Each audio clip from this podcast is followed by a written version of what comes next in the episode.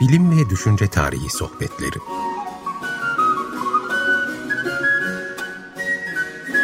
Hazırlayan ve sunanlar Derya Gürses Tarbak ve Doğan Çetinkaya.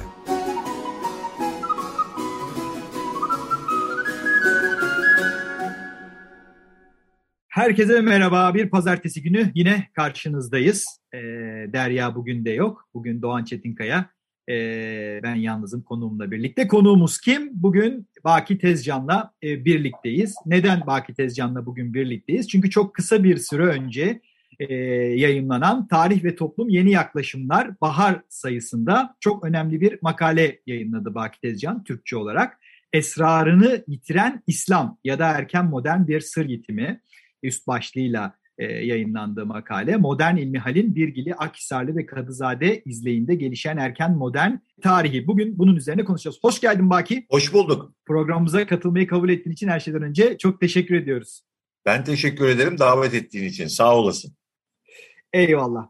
Ee, isterseniz Baki Tezcan'ı çok kısaca e, tanıtayım. Kendisi Kadıköylü olmanın yanı sıra İstanbul Lisesi ve Bilkent Üniversitesi'nden e, mezun oldu. Daha sonra Amerika Birleşik Devletleri'ne Princeton'a gitti. Burada doktora çalışmasını, yüksek lisans ve doktora çalışmasını yürüttü. 2002 yılından beri de Kaliforniya Üniversitesi Davis kampüsünde tarih bölümünde çalışmalarını yürütüyor, dersler veriyor.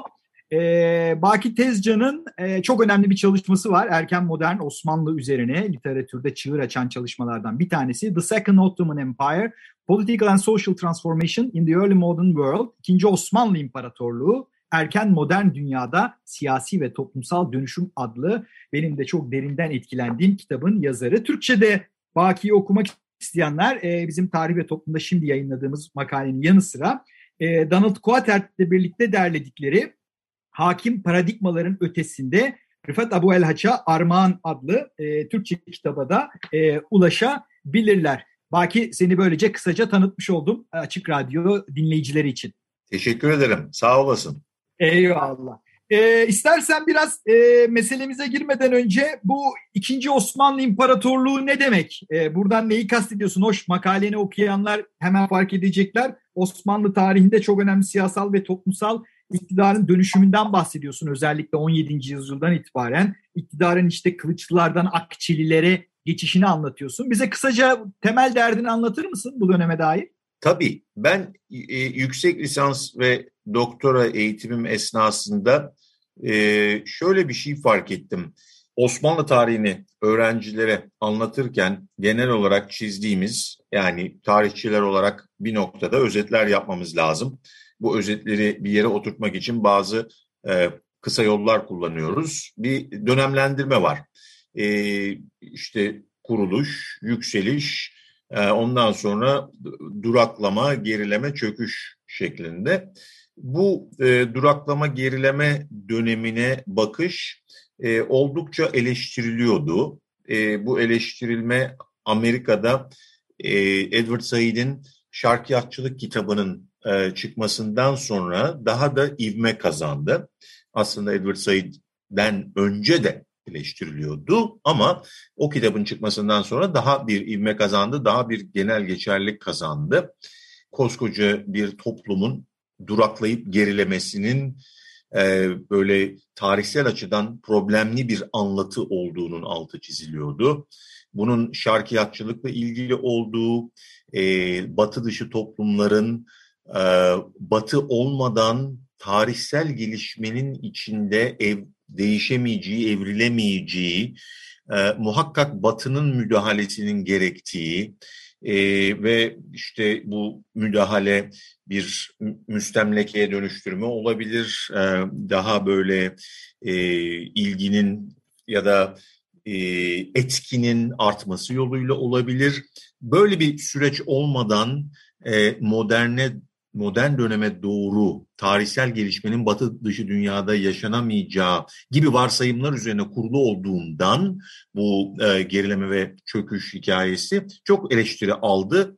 E, ilk tarihsel eleştiriler 1950'lerde başlamıştı. Ama e, Edward Said'in Şarkiyatçılık kitabı sonrasında çok daha geniş bir e, safhaya yayıldı. Ama benim e, rahatsız eden şey bu e, gerileme ve çöküş e, hikayesini e, her ne kadar e, eleştirsek de onun yerine bir şey pek koy, koyamamıştık gibi geldi bana. Benim derdim onun yerine konulabilecek bir şey olabilir miydi? Doktora tezimi kitaba dönüştürürken beni e, böyle en çok düşündüren soru buydu. Doktora tezim 2. Osman'ın tahttan indirilmesi vakası üzerineydi. Ve 2. Osman'ın tahttan indirilmesinde e, bizim daha böyle popüler e, milliyetçi, e, modernleşmeci, milliyetçi tarih yazımından e, biraz farklı şeyler olduğunu da görmüştüm. Yani ikinci Osman'ı biz e, daha çok genç Osman olarak tanırız. Biraz böyle onu çok severiz. E, e, çökmekte olan bir şeyi kurtarmaya çalıştığını ama trajik bir şekilde hayatının sona erdiğini düşünürüz. E, ama aynı olayların biraz farklı bir okuması olduğunu da e, fark etmiştim doktora tezimi yazarken. E, ve kitabı da birazcık e, bu farklı okumadan e, yola çıkarak e, bu gerileme çöküş paradigmasını, duraklama gerileme daha doğrusu duraklama gerileme paradigmasını eleştirdik çok güzel ama onun yerine ne koyabiliriz sorusuyla hareket ederek kurmuştum kitabı.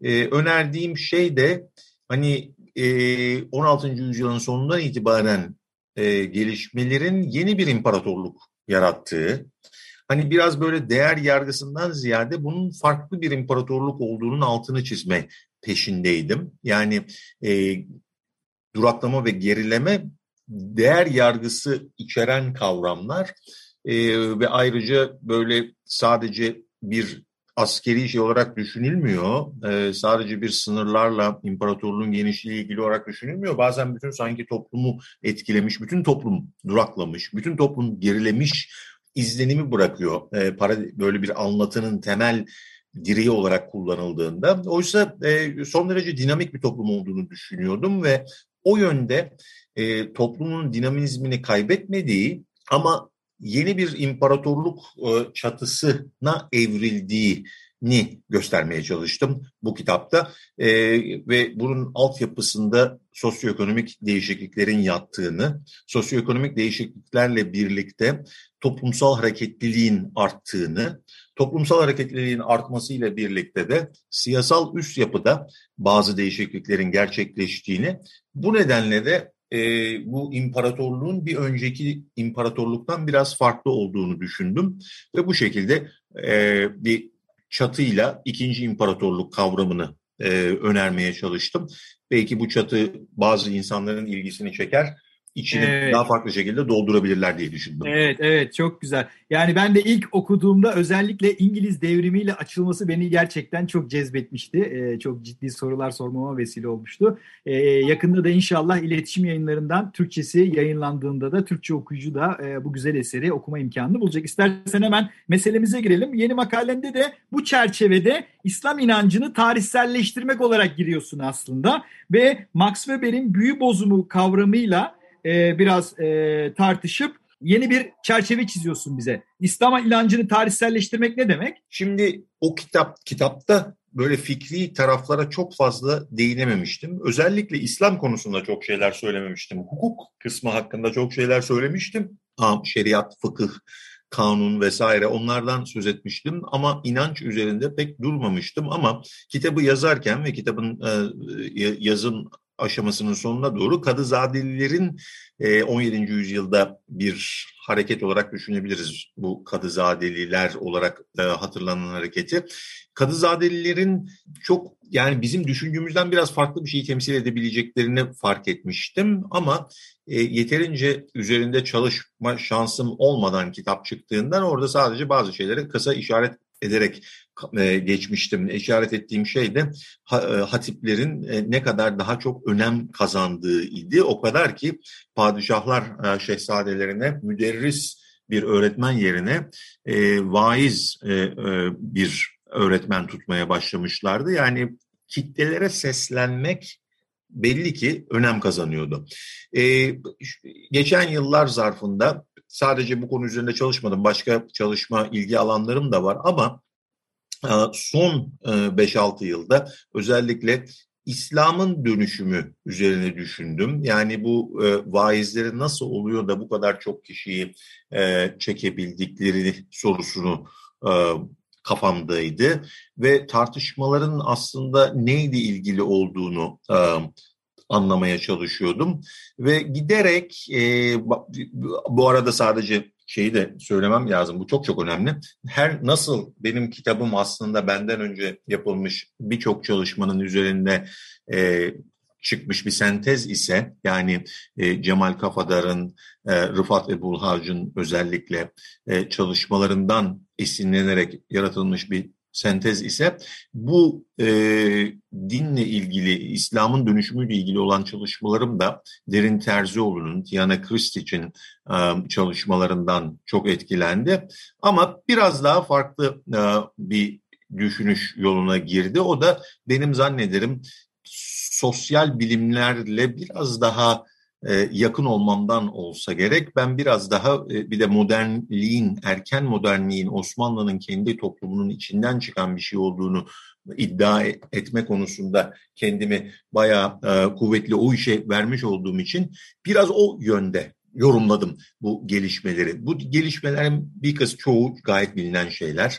İslam ilk başladığında Osmanlı e, Beyliği e, son derece geniş bir perspektiften yaşanıyor. İlk camiler e, de sadece namaz kılınmıyor, aynı zamanda ta, Sufi ayinleri de icra ediliyor e, ve bu ikisi birbiriyle bir koşutluk içinde, e, bir tezat içinde görülmüyor. Aksine birbirlerini tanım, tamamladıkları düşünülüyor. Ama giderek 16. yüzyıla geldiğimizde camilerin mimarisi dahi değişiyor. Ve e, bu konuda da bu arada Gülru Necipoğlu'nun eserlerini zikretmek lazım. O buna çok önceden e, dikkat çekmişti. E, cami mimarisi değişiyor ve Sufi ayinleri camilerin içinde yapılmaz oluyor. Ama 17. yüzyıla geldiğimizde daha da e, bu yönde farklı bir bir tür mekanın ayrışması yetmiyor. Bazı bazıları için Sufi ayinlerinin kendilerinin yasaklanması gerekiyor. Bunlar niye işaret ediyor olabilir?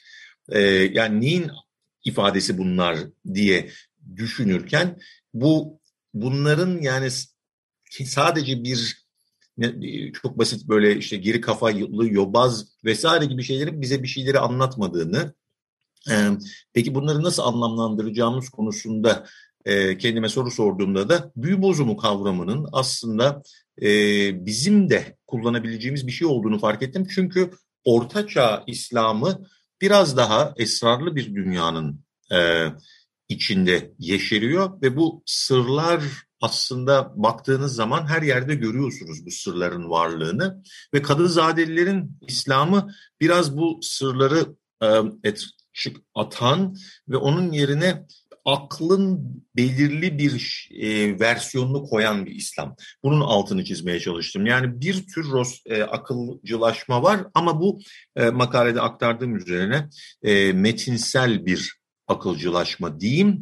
E, burada keseyim istersen ki evet. e, tarih ve toplumu meraklısı okusun. Aynen. Tam da zaten burada başka bir soru soracaktım ama ilk önce bir müzik dinleyelim istersen. Neyi dinliyoruz? Aa, evet, e, teşekkür ederim bana bu şansı verdiğin için. Düşündüm onu. E, Sema ve Taksim'in Gülnihal albümünden Aşkın Aldı Benden Beni. Yunus Emre'nin evet. sözleri. Dinliyoruz efendim, buyurunuz. Evet, şarkımızı dinledik. Ee, sezgisel, sırlarla örülü, e, müfhem geleneğin temsilcisi Sufi geleneğinden metinsel akılcılaşmaya geçiş üzerine konuşuyorduk. Sen makalende e, bu Sufi geleneğin ortaya çıkarttığı çoğulcu İslam yapısından çoğunlukçu akılcılaşma ile birlikte çoğunlukçu bir e, anlayışa geçildiğinden de bahsediyorsun. E, bu konuda neler söyleyebilirsin? Sünnet, e, Sünni İslam, Sünni İslam'ın merkezinde olan insanların böyle bir e, çoğunluğu bir arada tutma e, kaygısı olabiliyor. Ama bu Osmanlı Devleti'nin Sünni İslam üzerindeki kontrolü demeyeyim tam olarak. Belki kontrol çok kuvvetli bir kelime ama e, Osmanlı Devlet Teşkilatı'nın bir anlamda Sünni İslam'ı Osmanlı İmparatorluğu'nda temsil eden ilmiye teşkilatıyla çok ama çok yakın ilişkisi e, Sünni İslam'ın bu ilmiye teşkilatı kurumunu bir anlamda e, devletin e, meşruiyet aracına dönüştürdü ve çok da sağlam dönüştürdü. E, ve öyle zannediyorum ki e, daha böyle siyaset arenasının aşağıdan gelenlere biraz daha açıldığı erken modern dönemde insanların bir şekilde tasdini, kabulünü almak her ne kadar ortalıkta verilecek oylar veya oy kutuları yok ise de biraz önem kazanır gibi oldu. Yani padişahların mesela kendilerini sıkıştıran Yeniçerilere karşı bir kamuoyunda desteğe ihtiyaçları ortaya çıkmaya başladı. Çünkü Yeniçeriler kamuoyunu eğer a, idare ederlerse padişahlar kendilerini zor bir durumda bulabilirler. Ya da a, ulema arasında daha eleştirel kişiler e, kamuoyunda ses çıkartırlarsa yine e, saltanat otoritesi kendisini zor durumda bulabilir. Dolayısıyla saltanat otoritesi için e, sokaklardaki e, tartışmaların üzerinde birazcık etki yapabilmek önem kazanmaya başladı bu erken modern dönemde. İşte o aşamada da öyle zannediyorum ki e, ilmiye teşkilatı diye düşündüğümüz kurumun aracılığıyla biz bir şey görüyoruz. Hani bu modern dönemde mühendislik diyoruz buna ama tabii bu bu kadar gelişkin değil ama e, yani şeyleri, kitleleri belirli bir yönde etkileyebilecek kişilerin önemli yerlere getirilmesi, oradan e, mesela Kadızade Bayezid Camii'nde vaaz vermeye başladıktan sonra birdenbire Bir Gibi'nin eserlerinin istinsahının arttığını görüyoruz. E, bir gibi o güne kadar Birgili, Birgili de diyebiliriz. Birgili e, o güne kadar çok fazla tanınan birisi değil. Birgi'de yazmış, önemli eserleri var. Böyle biraz daha selefi türden bir bakışı var e, dünyaya. Ama ne zaman ki Kadızade e, tırnak içinde söyleyecek olursak mikrofonu eline alıyor, işte o zaman Birgili'nin sesi de daha çok duyulur oluyor. Çünkü Kadızade onu konuşturuyor ve o zaman da onun eserlerinin istinsahını görüyoruz.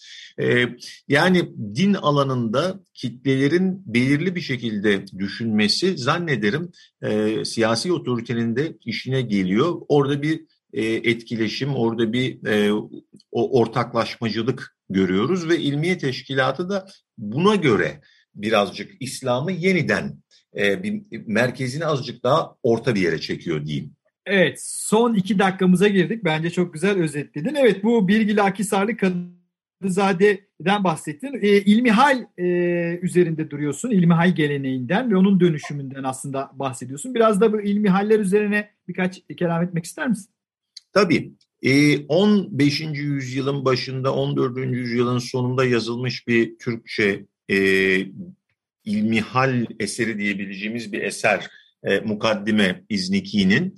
O eserle e, modern ilmihalin e, ilk örneklerini teşkil eden 19. yüzyılda basılmış iki ilmihali, biri sadece ilmihal başlıklı, diğeri mızraklı ilmihal başlıklı. O iki es, e, eserle e, İzniki'nin mukaddimesini karşılaştırıyorum ve aradaki önemli değişikliklerin altını çiziyorum makalede.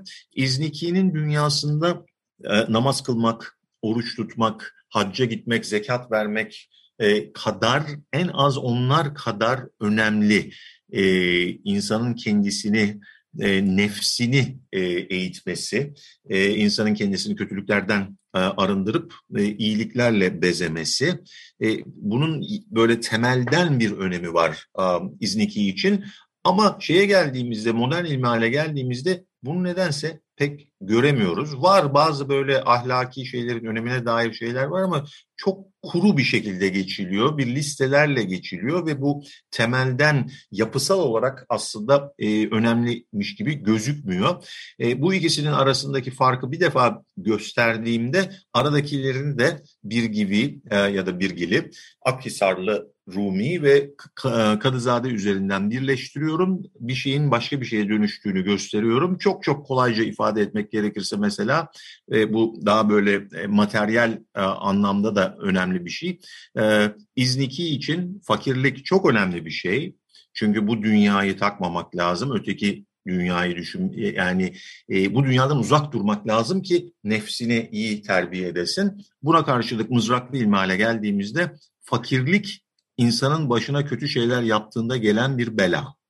Evet, ee, müthiş bir dönüşüm görüyoruz burada gerçekten. Evet, aynen öyle. Evet. Neyse o zaman e, o dinleyicilerimiz e, dergimizi e, alırlarsa Tarih ve Toplum'un 19. sayısı Bahar 2022 Baki Tezcan'ın Esrarını Yitiren İslam ya da Erken Modern Bir Sır Yitimi makalesini okuduklarında bugünkü sohbetimizin daha derinliklerini vakıf olacaklar. Çok teşekkür ediyorum Baki katıldığın için. Ben teşekkür ederim davet ettiğin için. Çok çok sağ ol Doğan. Eyvallah. Evet bugün Baki Tezcan'la birlikteydik. Bilim ve düşünce tarihi sohbetlerinde Derya Gürses Tarbuk'la birlikte yaptığımız ben Doğan Çetinkaya haftaya tekrar e, buluşmak üzere diyorum. Hoşçakalın.